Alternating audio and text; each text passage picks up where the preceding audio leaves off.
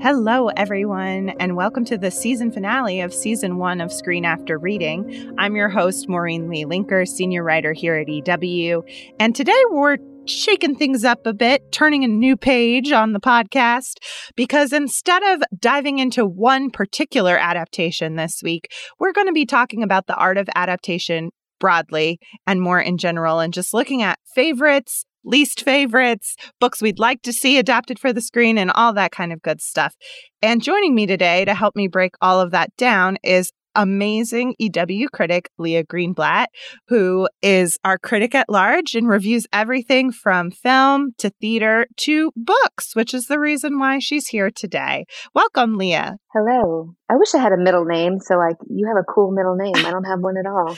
Oh man, I uh, actually, funnily enough, started using my full name because I wanted to have my pen name just be Maureen Lee. But now the problem is that I've used my full name as my byline for so long that my agent said I should just continue using my full name. So it was a re- redundant experiment. Well, well done.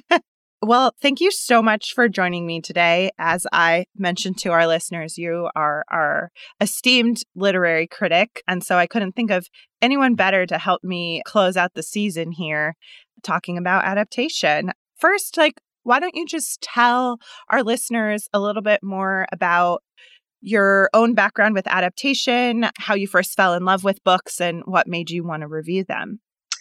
Oh boy, I think I was kind of born a little bookworm. I'm one of those weirdos that reads the back of cereal boxes and like instructions for inflating pillows. Like literally if there are words in front of me, I'll I'll I'll read them and I think that was just the kind of like strange child that I was. But um, I do remember that I was reading a lot of trash as a young girl. I, I, I had been drawn towards the Judith Krantzes and those kinds of novels when I was maybe 11 or 12. And my brother used to drive me to the um, library and he refused to uh, take me unless I checked out a quality piece of literature. so when I was 12, I got Wuthering Heights. Love it. And it took me about maybe 50 pages. And then, which is not to say that I had not read a lot of good children's literature and sort of, you know, young adult kind of stuff. I loved all the series everybody loves Wrinkle in Time, Narnia, Anne of Green Gables, Little House. I devoured all of those, but I think Wuthering Heights was my gateway drug. Mm-hmm. And I would say that there hasn't been, of course, there's a great Kate Bush song, but there is not a great Wuthering Heights film, I would say, in the last 70 years. I think was was Merle Oberon like who was in the Yeah, it was Merle Oberon, um Laurence Olivier was Heathcliff and then David Niven was the practical husband. yeah. And and then so it turned out that it was great prep for my future as a film critic because so so so many books are adapted. I mean, that's the raw material of a huge Hollywood hates originality. So you know what they do. They love to go to the source. And, and, you know, it's also a really good education in the interiority of certain books and how they are essentially unadaptable.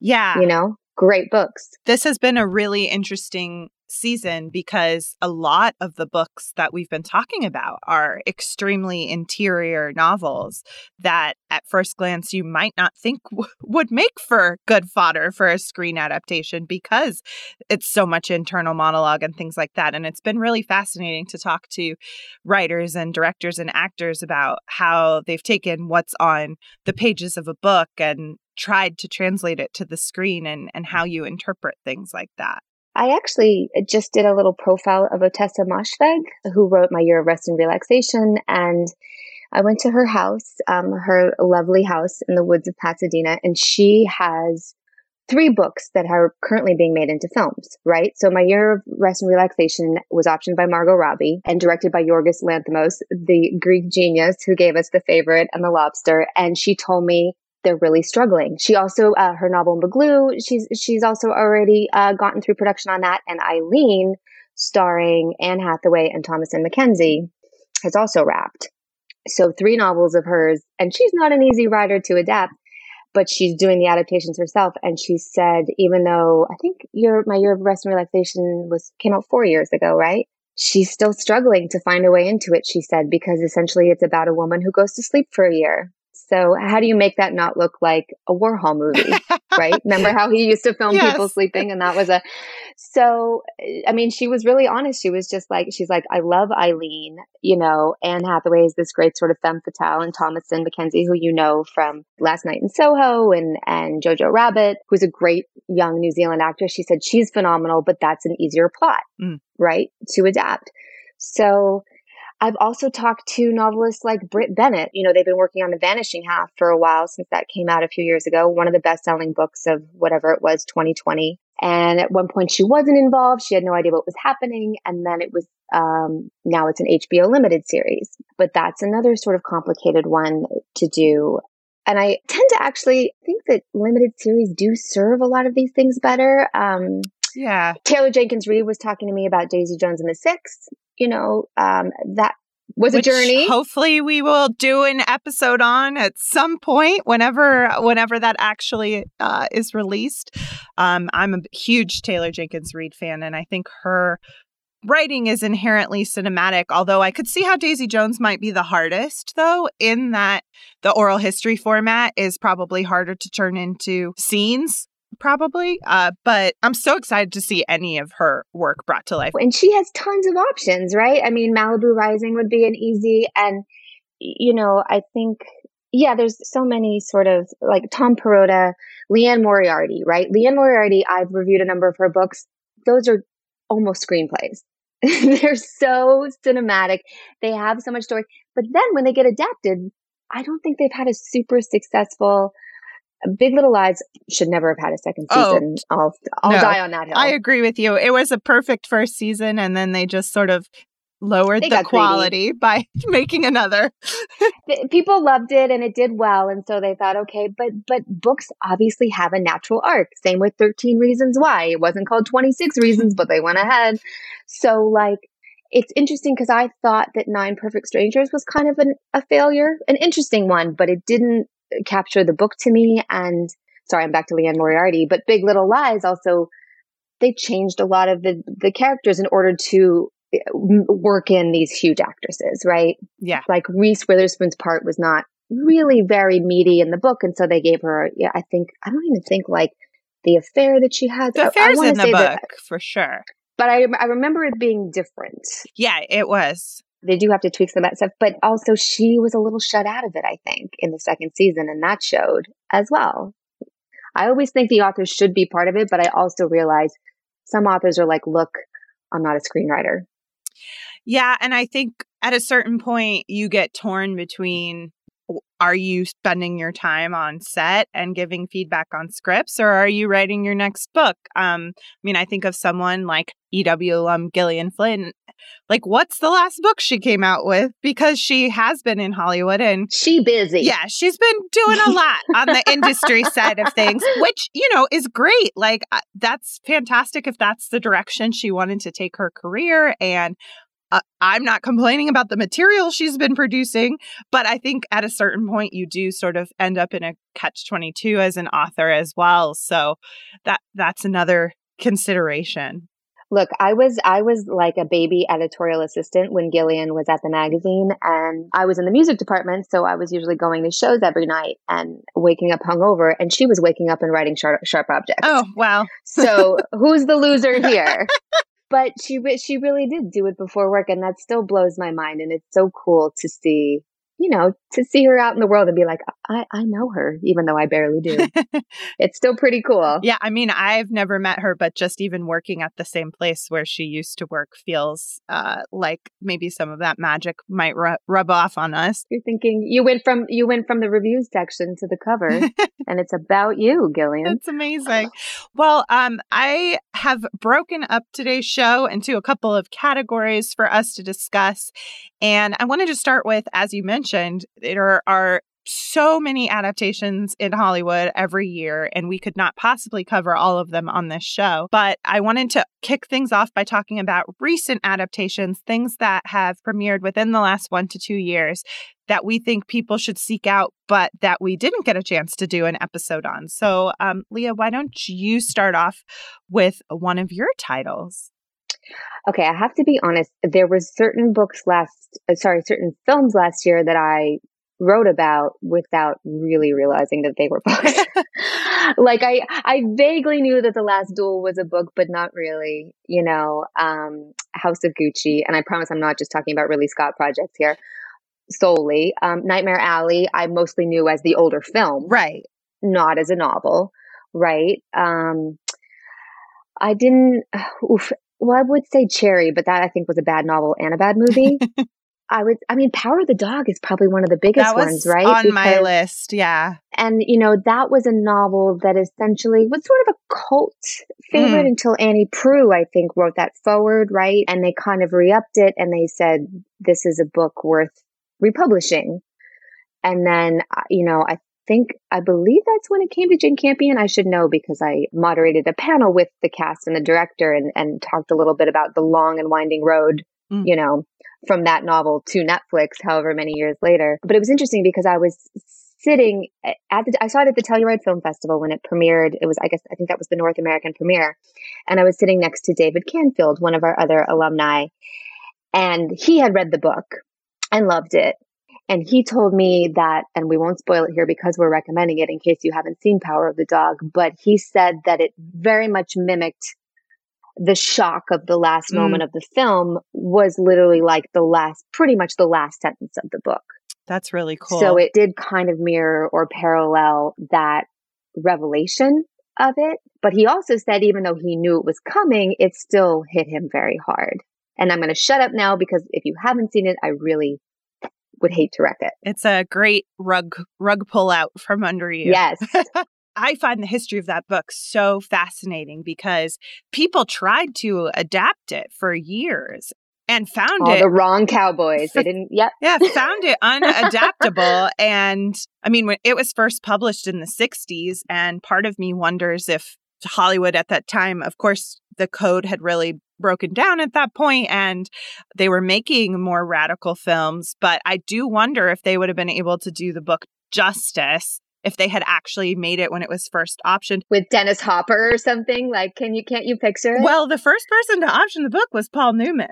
So really, I love that. I could definitely see him playing the Cumberbatch role. Um, it it has akin to HUD, you know, that kind of yes. prickly barbed wire soul. You could see an older version of HUD if if he had done it, and I would have loved to see that version if they had gotten it together. oh, I would. You know, it's funny. We just we do these re-watches um, on the website, and Darren Franich and I, our TV critic, just did Road to Perdition yesterday because we're doing the summer of 2002, and that was Paul Newman's last screen appearance, if we don't count all the Pixar cars, you know, voice his, voice his acting. physical appearance. his last physical appearance, and you know, I think he was Oscar nominated for Road to Perdition, but you, the power of a true movie star is still so apparent in that in that film and I was just sort of arrested by all the for lack of a better word face acting you mm. know mm. the the the nonverbal and it's interesting because Road to Perdition was based on a graphic novel but doesn't have that sort of cheap you know thing where none of the emotions are really filled in it it doesn't um you know what though I'm sorry I just remembered a book that I do want to tout as a movie because it kind of disappeared when it came out a few months ago. Yeah. And that is Mothering Sunday. So that was a Graham Swift novel that I reviewed a few years ago for EW and thought was beautiful. It's this, it's kind of a novella, very slim. It's about a guy sort of post World War One, a very aristocratic sort of young man and the affair that he has with a housemaid. And they turned it into a film with Josh O'Connor and Olivia Colman, obviously both from The Crown and Odessa Young, who's a young Australian act, uh, actress. Colin Firth is in it. I wouldn't say it's a great film, but it really kind of lingered with me in the same way that the book did. It's this very melancholic sort of story of a sexual awakening. And I will also tell you, if you care, it is so nude. it is the, it is the nakedest. I mean, Josh and Odessa are pretty full frontal for a good portion of the movie, which is such an interesting counterpoint because it has this very sort of decorous period piece sheen to it, right? Mm. You have Olivia, you have Colin Firth, you have all these sort of actors that we think of as British as a tea towel. The Dig is another uh, mm. adaptation of a book, and that was with Ralph Fiennes on on Netflix, which also was kind of kind of a, like a sleeper yeah. to me.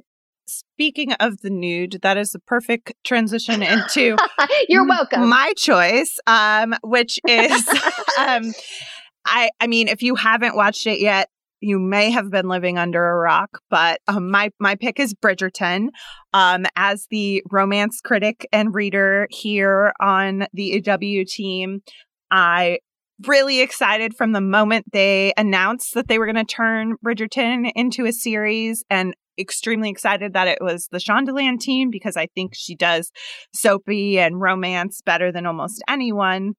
And um and also just so thrilled that these mass market romance novels, which there are a lot of gems of, are finally getting their due and and starting to be adapted because I think genre fiction often makes the best adaptations because it is so propulsive and driven by plot and not as interior as a lot of literary fiction. Yeah, it's not Don DeLillo, so you're gonna yeah. yeah. There's a reason they haven't adapted White Noise, even though that's a fantastic, you know, it's a classic. Yeah. So um so yeah, Bridgerton is my pick. Well, speaking of nudity, what about how do you feel about all the Sally Rooney adaptations? Well, I have. Sorry to interrupt. No, you're fine. I have to confess that I'm not the biggest Sally Rooney fan. Um, okay. Because I find I wasn't very nice to her last book, but I did. I did love normal people and, and conversations. I I just I just think that especially normal people and Marianne like comes with a degree of shame around sex that I really made me uncomfortable on the page and coming from a world where so much of what I read is really sex positive and privileging female pleasure and desire, I just found Marianne's like shame and her sense that she was wrong for like wanting certain things to be choked or and, yeah, yeah i that really got under my skin and i felt like perpetuated maybe some some harmful points of views. It's funny, like Clarissa has called normal people sexy to me, and I would not call normal people sexy. Like it's brooding and emotional and intimate, but I don't know that it's sexy. What I loved, I think, about normal people was first of all that it came out at the dawn of the pandemic when we had n- nothing else to sort of latch onto in a way. But I'm a huge fan. This is a little bit of a seg to a different topic, but I'm a huge fan of adaptations that cast unknown or lesser known I actors because uh, because I can't imagine that a person doesn't read a book and build a vision in their head, right? So when you get a very well-known star, it's a little bit of a record scratch, right? It's disruptive, yeah, for sure. And I think that when you get a talent like Paul Mescal, which is not at all how I pictured the character when I read the book, but I found him to be so genuine and compelling and he had to go through such an emotional journey when he gets clinical depression and and all this stuff. And I could get way more invested because I wasn't watching an actor who I was also seeing you know on like the Daily Mail circuit or whatever mm. the gossip stuff is and didn't have that sort of extracurricular energy around him that would take you away. And obviously he is no longer anonymous but for those purposes, sometimes that's really lovely to have because, for example, the 2013, is it 2013? Great Gatsby that Baz Luhrmann did, yes. you know, that a big part of that not working for me was the casting. I, I just don't think a, a great adaptation of Gatsby has been made. And I think no. that in both cases it's casting because in both the case of Robert Redford and Leonardo DiCaprio, I don't believe he wouldn't get the yeah, girl. I know especially not Mia and especially not Carrie. Yeah, it doesn't. I also thought that Le- that Leo and Carrie did not have chemistry, and I didn't believe that he would die for her. I thought Tobey Maguire was well cast. Yeah. Um, but yeah, that I. I, I don't know. And it's interesting because isn't Gatsby is in the public domain as of like last year. As of last so, year. So um I, I've seen a lot of people advocating for Muppets Gatsby, where every character is a Muppet except for Nick, where Nick is played by a human. And I, I'm, I would really love to see that. Whoever wants to make that movie, Brian Henson, go for it. Get it. Um, sure. But to go back to your point about unknowns in roles, I mean, that and sort of connect back to Bridgerton for a second, that was another thing that really appealed mm. to me mm. about Bridgerton. That, like, basically the biggest name attached to that was Julie Andrews, and you only heard her voice. And so you really got to know all of these characters Penelope and Eloise and Daphne and Simon and Anthony. And then this season, Kate and Edwina like as the characters and you didn't have any baggage of who they were as stars or people and you just got to sort of fall headlong into this lush love story and totally buy into their chemistry as opposed to having any sort of outside forces at play. And I do think casting is one of the most important factors in adaptation because, as you said, people come to the text with all of these preconceived notions of who they've built in their head. And if you get someone that is just doesn't fit the vast majority of people's idea of the character, it can be really hard to overcome that no matter how good your script is. Well, look at Elvis. Look how much pre release conversation there was about the casting of Austin Butler because Elvis is obviously that's a foundational part of our pop culture and there's 9 million opinions and then it was interesting to see the conversation after. Yeah. You know when and and there were people who who were always offering up they're like well miles teller looks you know way more like him than austin or this person and Baz was kind of like look this is what i wanted. I thought i thought actually austin butler was i did not like the movie but i thought he he was really good in it. I thought priscilla was miscast. I i agree. you know no chemistry and just not a very compelling actress to watch on screen, unfortunately. And you have to believe in the love story, right? And, um, but also I respect a director's prerogative to know that they're never going to please anyone and that they're going to be inundated with these, you know, the internet is going to come for them and they have a vision. and there's a reason that they're sitting in that little director's chair and we're not. I'm going to shift directions here a little and move on to our next category, which is our all time favorite adaptations. Mm. I have three, but why don't you kick us off, Leah? All time. Oh boy. Okay. I loved Little Women so much. And I recently rewatched, is it, was it 94? 94, yeah. Okay. I watched that one after reviewing the Greta Gerwig, the more recent one, and I, you know, if you want to talk about the female gaze or whatever, I, I think I think that that was so respectfully done and and kind of beautifully done, and I'm I, I'm a big fan of that. I just wrote about Persuasion last week, which I found to be blasphemous, the Dakota Johnson Netflix one, and. I, but on the other hand, I really enjoyed Emma, which was Autumn de Wilde um, who is mostly known for directing music videos, had not made a proper narrative film before. You know, she gets Anya Taylor Joy to, to, to play Emma, and that it's she really to me she walked the tightrope of sort of updating, refreshing the idea of Austen um, and being a little subversive with it without, I should say, peeing on the grave of somebody of an artist, you know, that that means a lot to a lot of people. Um, Call Me by Your Name, mm. for sure. Um, an absolutely gorgeous adaptation. Atonement. Atonement is one of mine. And Ian McEwan has had a lot of adaptations of, of varying degrees of quality. And he's, um, everything is devastating in most McEwan novels. and true. so you have to sort of prepare yourself for that. But one little subset that I want to get into before we go further is the um, bad book that becomes a better movie. Yes. And I have a few under that category, one of them being Bridges of Madison County, mm. which is obviously elevated by the acting of, of Meryl Streep and Clint Eastwood, right? The Notebook, which I didn't read, but I, I thought was a much. It is a better film, but it's a better film. Devil Wears Prada was a freaking terrible book, and obviously a very charming uh, movie. I would call it a classic, and feel that that is fair. Um, so yeah, I think it's American Psycho was a really interesting adaptation because it had Mary Harron, a female director, with Christian Bale doing something really transgressive and weird and kind of making it work. So yeah, I'm gonna stop there. Well, so oh, room. Oh, and room. room, room. Yeah. So mine are Atonement, as you mentioned. I think that might be one of the greatest feats of adaptation ever in terms of how it evokes the act of reading in a lot of Mm. what it's doing and the ways it plays with narrator, which of course is true to the book as well. And uh, without spoiling it, like the way it pulls the rug out from under you with narration, I think is more effective on the page in terms of what it accomplishes is is more astonishing to realize you've been reading one version of a story versus another. had. Yeah. And yes, by Saoirse, you've been had. Was that her first major Yeah. role, Saoirse Ronan? It was, It right? Before. The Lovely Bones, which is a bad adaptation.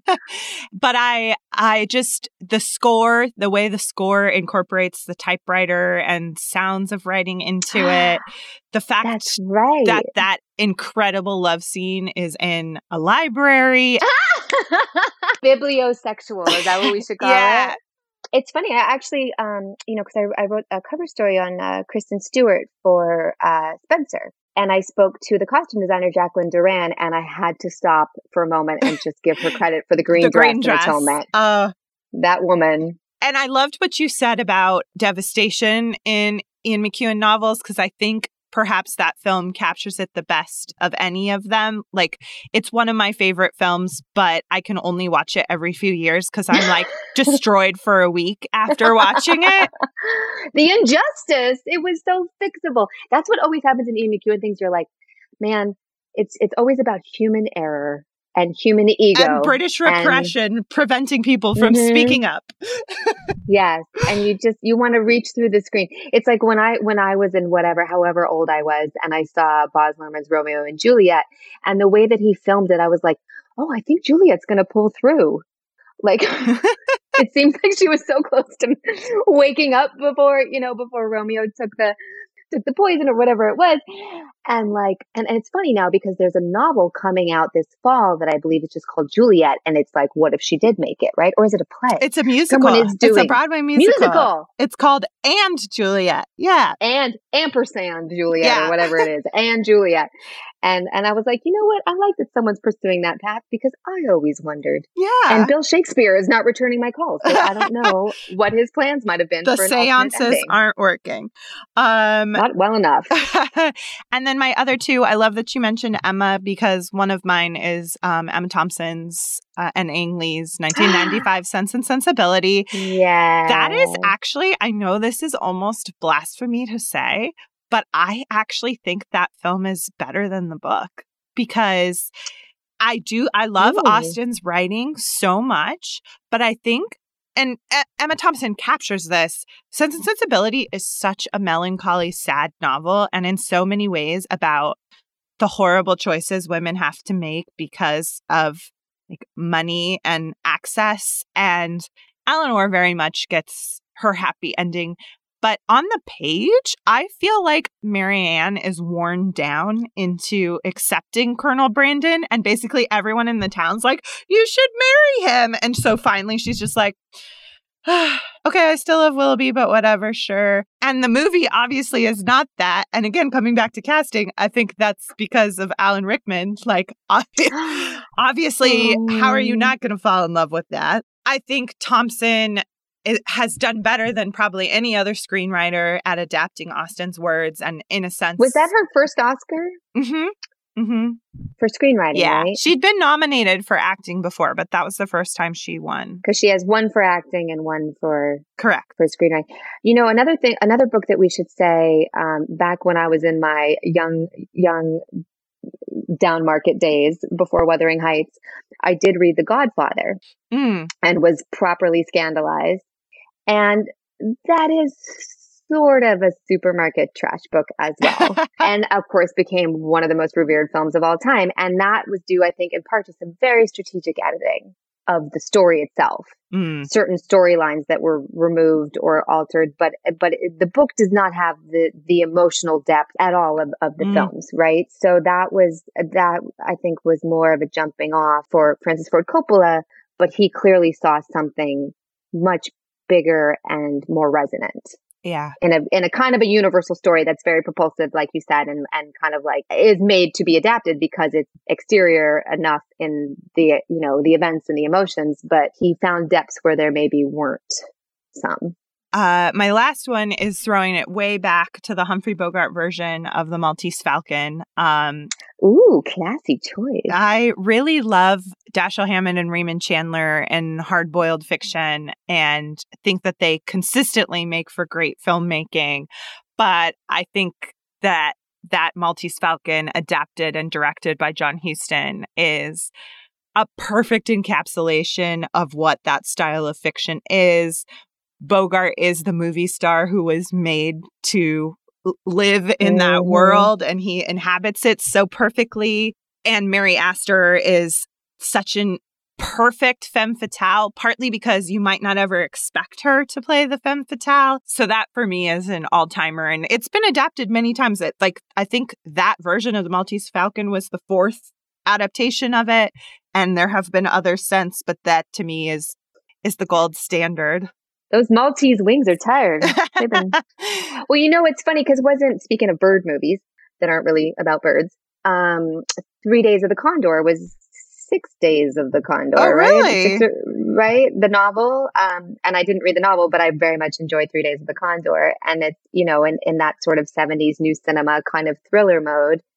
But it's, it's interesting too what you say about Maltese Falcon because noir has echoed down so many decades now that it's sometimes the, the kind of the OGs of the genre can feel a little pat and cliched because they've been milked so much. Yeah.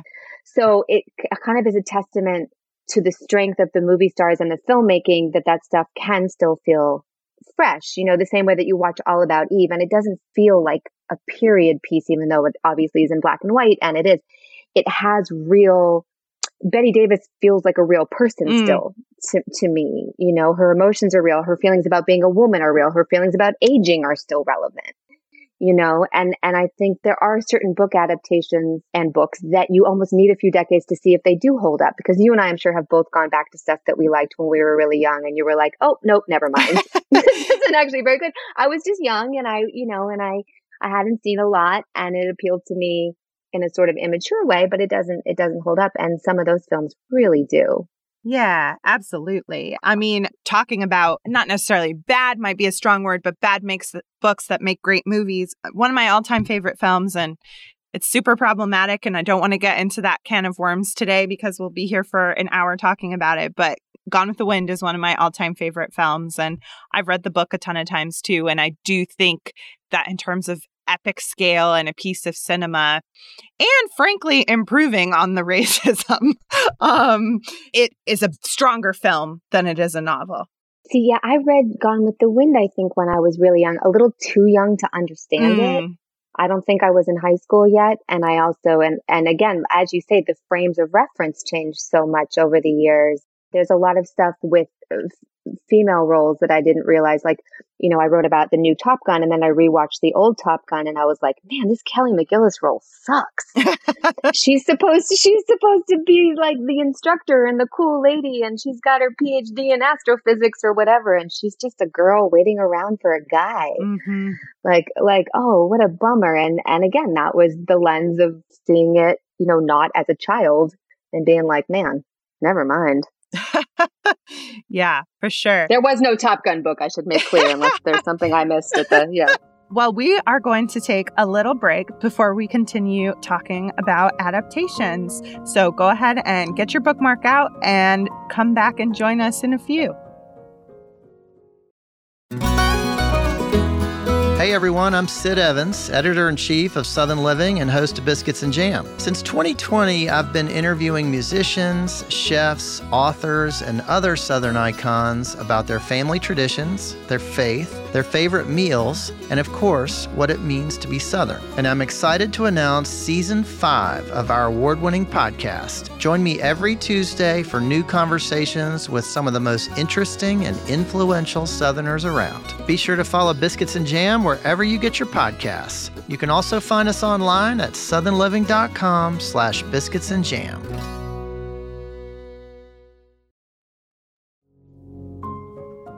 Okay, welcome back. We are moving on to now a segment I like to call Better Off Read, aka adaptations that are terrible of good books. So you should just stick to the book.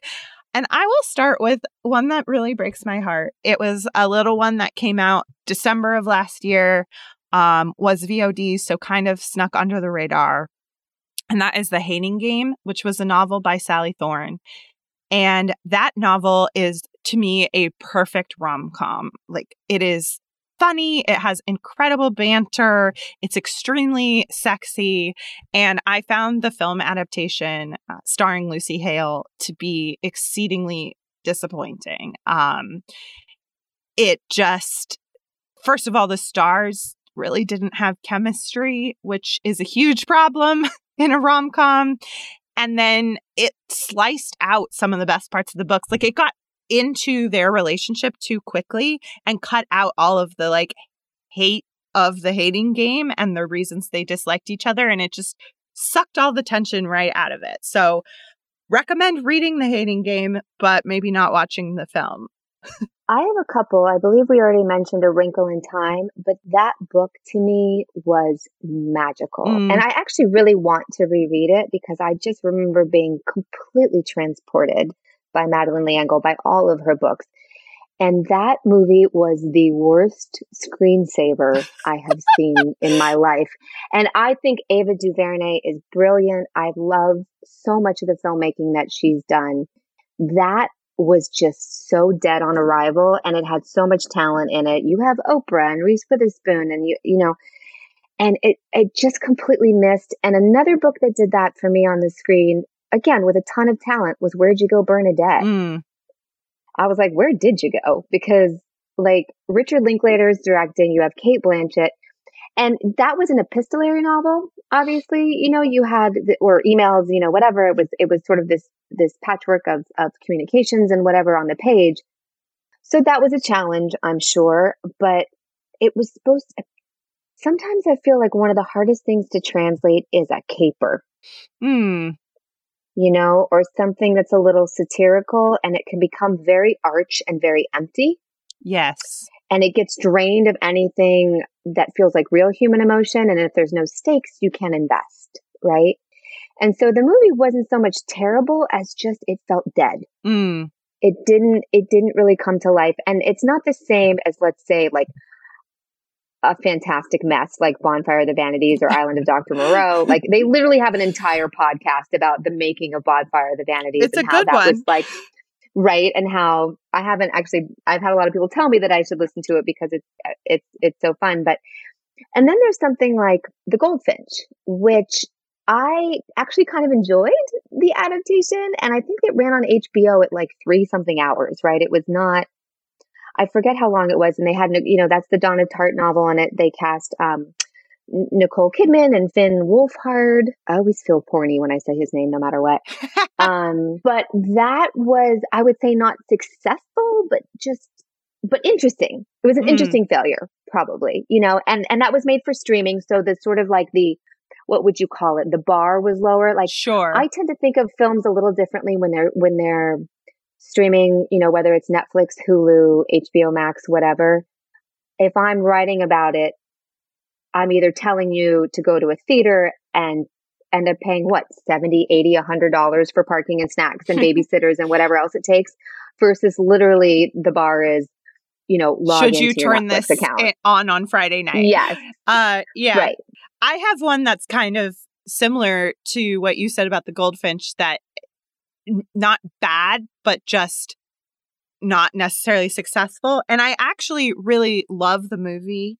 Um, it's just not the book, and that is Ella Enchanted by Gail Carson Levine. That was my favorite book as a child. I didn't know that was a book. It's it's an incredible book. It's a retelling okay. of Cinderella. It's an amazing YA book, and it's one of those books where it's called Ella Enchanted, but even like not until like halfway through the book do you realize it's a Cinderella retelling. I don't know, maybe it's more obvious, but I was 10.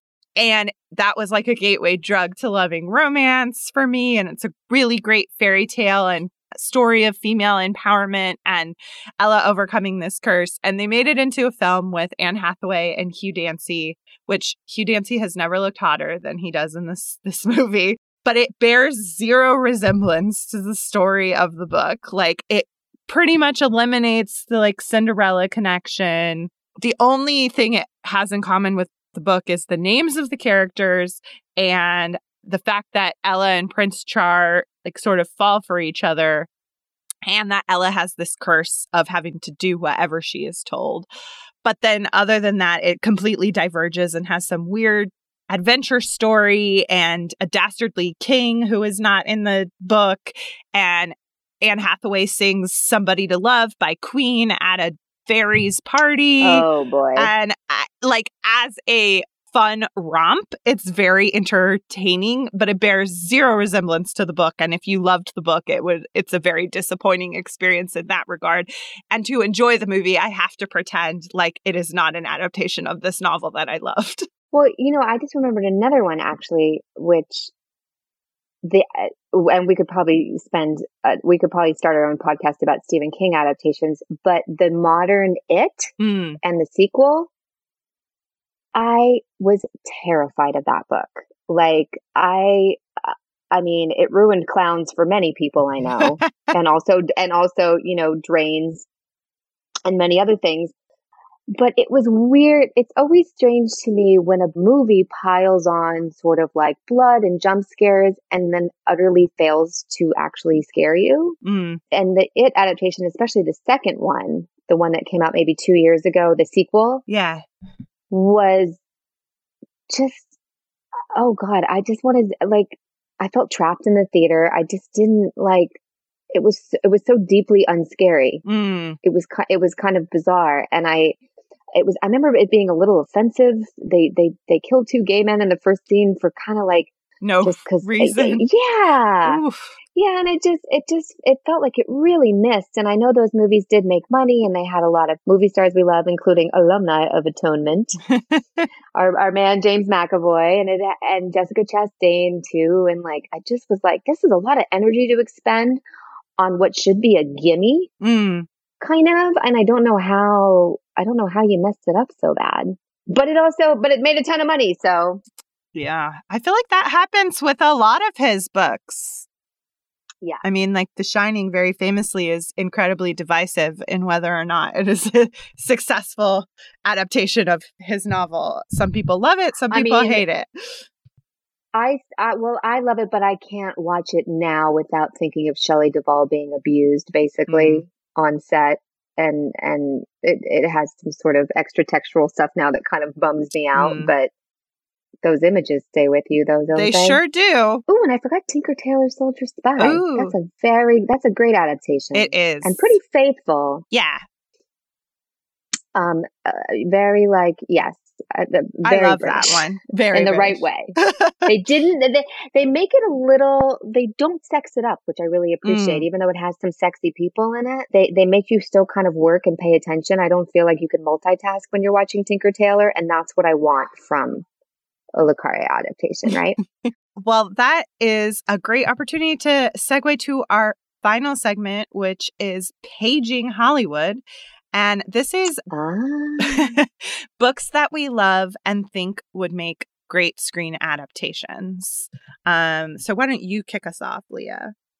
i am still waiting for a good Ann Patchett movie Mm, it sure wasn't bel canto and i would love to see commonwealth which was one of my favorite novels of the last 10 years or the dutch house which was also great i'd love to see um, the immortalist the chloe benjamin novel from a couple years ago i think that's very cinematic i love that they tried to make jonathan franzen's the corrections at hbo and they had noah baumbach and they had like all the talent maggie gyllenhaal huge cast I had a friend who was working on it who told me it was so terrible it was unsalvageable, which I kind of makes me laugh.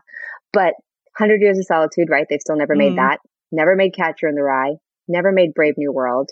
Never made Secret History, even though they did the Goldfinch. Brave New World, they made a TV series a year or two ago that was not oh, that's successful. right, they did. Because they did Fahrenheit. Yeah, they, yeah. With okay. the hot And- vicar from Grantchester, whose name is escaping me at this moment. oh, James. His name is James. Yeah. One of and the British to date Jesse Jameses. Buckley, which is which is which is a trivia that I appreciate.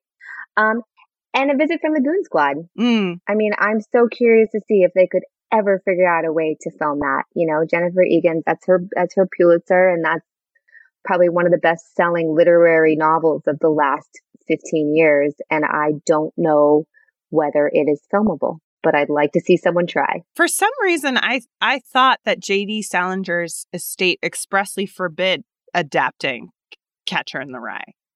Maybe I'm wrong. I, I don't think it does anymore. And I think we had we had that um, Nicholas Hoult movie where he played Salinger, right? That no one really my Salinger year was mm, that what mm, it was called? Yeah, I think so.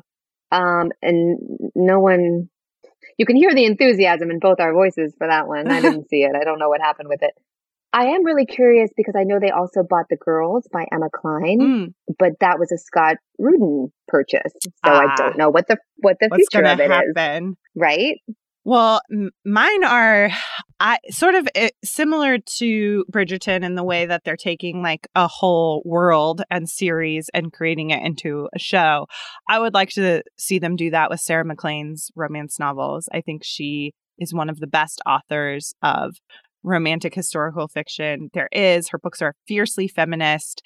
They would kind of be the anti Bridgerton a little bit in that they're all like sort of taboo and gritty and sexy. Like one of her series I love most is all it's for people who've been sort of exiled from society who own a uh, casino, a gaming hell in Regency, England, and the adventures and crimes that happen there. And then uh, one of her more recent series, The Bare Knuckle Bastards, was about a group of criminal Covent Garden underworld ring, and those were all the heroes. So I would love to see those brought so to like life. Covent Garden Fight Club, basically. Yeah, like Covent Garden Fight Club.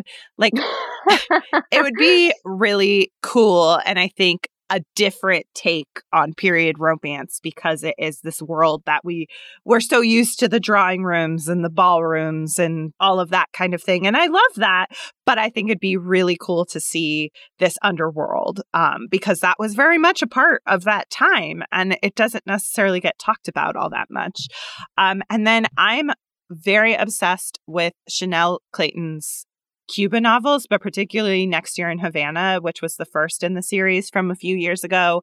It was a Hello Sunshine book club pick, and I believe that they have optioned it, but I don't know what is going on with it beyond that. But it's a really beautiful story of this girl whose grandmother dies and her grandmother wants her ashes spread in her homeland of Cuba. And it was from that brief period in our history where Americans could travel back to Cuba um, a few years ago. And I went. I slipped in. I Thank love you, it. JetBlue. Like months before it was closed again. Yeah. It's about her going back with her grandmother's ashes, but but it's a dual POV book, so it's her story and her learning about her grandmother's past and all these things she never knew and then also that grandmother story like happening in real time during the onset of the Cuban Revolution. And it, it, I think it would just make for a really invigorating, gripping, romantic film or television series. Um, so, Hollywood, call us. I'm curious what you think because I feel like there's really been a sea change in the last, I don't know, maybe 10, 10 or so years. Like, obviously, you had Oprah's book club, and that was kind of all powerful. Mm.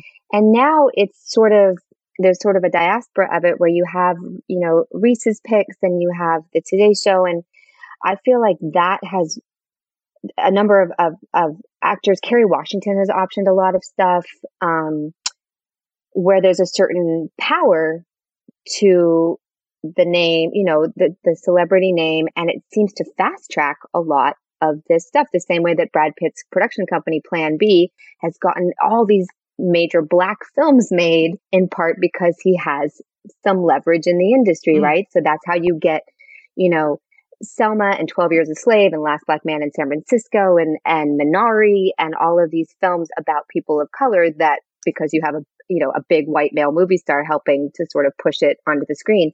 And when I spoke to Brad Pitt about it, he said, yes, that, that's really hugely important to me, obviously. But he said, for everyone that even I can get made, there are 10 projects I love that I cannot get off the ground mm. because of sort of, obviously, we know we're living in it. It's Marvel's world and we're just living in it. and, you know, the space for adult dramas is very small. And a lot of people, it's a little bit of a rat pile that people have to fight their way to the top of to fit that very narrow number of films that aren't franchise or for children Yeah. or some other sequel to a previous property, you know, and I think the exception to that is these actors who can kind of get these books in front of people. Yeah, absolutely. I mean, I- definitely think that the book clubs are where the power is at right now. And if you're an author and you want your book to be optioned, the the greatest likelihood of that occurring is it being one of these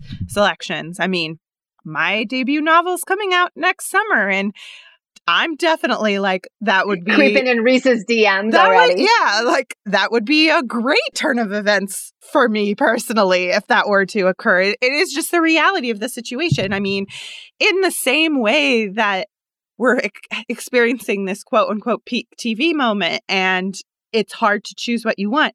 Books have kind of always been that. Like, if you look at how many new books release every Tuesday, it is staggering. And that doesn't, that's just traditionally published novels. That doesn't include indie publishers, self publishing, the, all the stuff that goes on Kindle every week. So there, there's a huge amount of stuff out there for people It's to a be. fire hose that you have to put your mouth on. Yeah. much. And so I I can know. understand why producers are looking for somebody to do that work for them and choose the things that they should be looking at and should be reading. Um, so it makes complete sense to me that these book clubs have the power to make these things happen because somebody, people crave curation because there is so much content.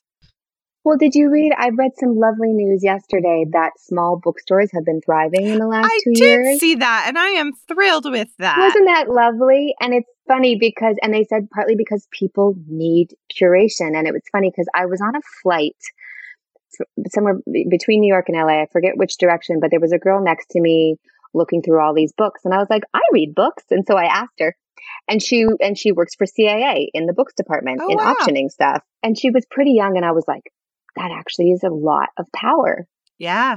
that she has you know and it and and it's sort of whimsical. I remember that um this book by nicole dennis benn came out a couple years ago called patsy and it's about a caribbean immigrant who can't can't be a lesbian at home and her daughter turns out to be trans and it's written in patois part of the book. It's not an easy read.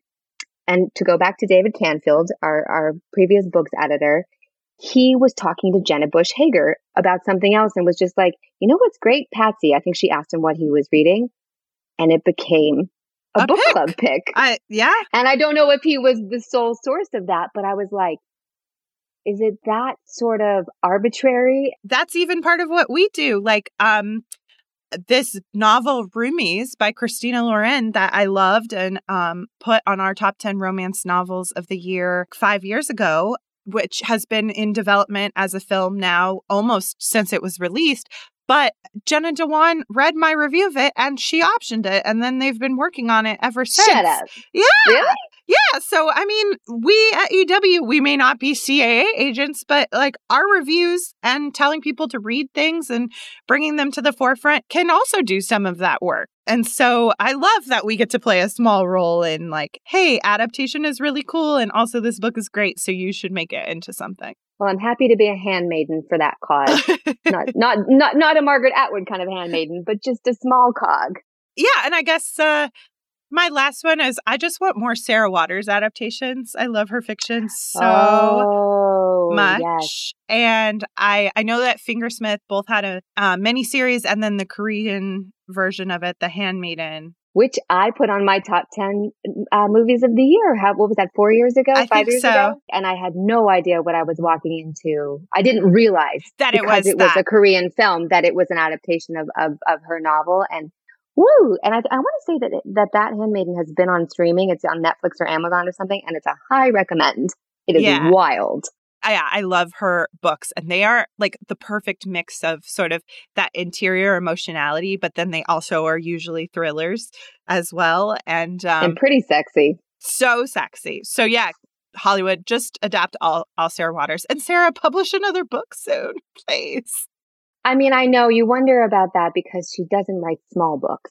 No, and paying guest was what, five, six years ago now? So yeah. we'll see. I know. And I know lots of novelists said obviously they they thrived in the pandemic and other people were like, "Sorry, I'm Yeah. I have no juice for you. I have nothing to give." Amazing. Well, that was everything we had to discuss today. Thank you so much for joining us, Leah, and, and talking about all these books and adaptations. Thank you so much. We've said adaptation so many times. I want to talk about the film adaptation now, but which is based on a Susan Orlean article in the Uh, New Yorker, right? Love it. But look at, I mean, Killers of the Flower Moon also came from a piece in the New Yorker. So there's hmm. so many paths. Yeah, you can do You know? plays, you can do articles, graphic novels. It's not just pure novels that are source material. There's there's so many ways to work within this art form and we've really enjoyed celebrating it here on the first season of Screen After Reading and hopefully we'll be able to bring you more in the future.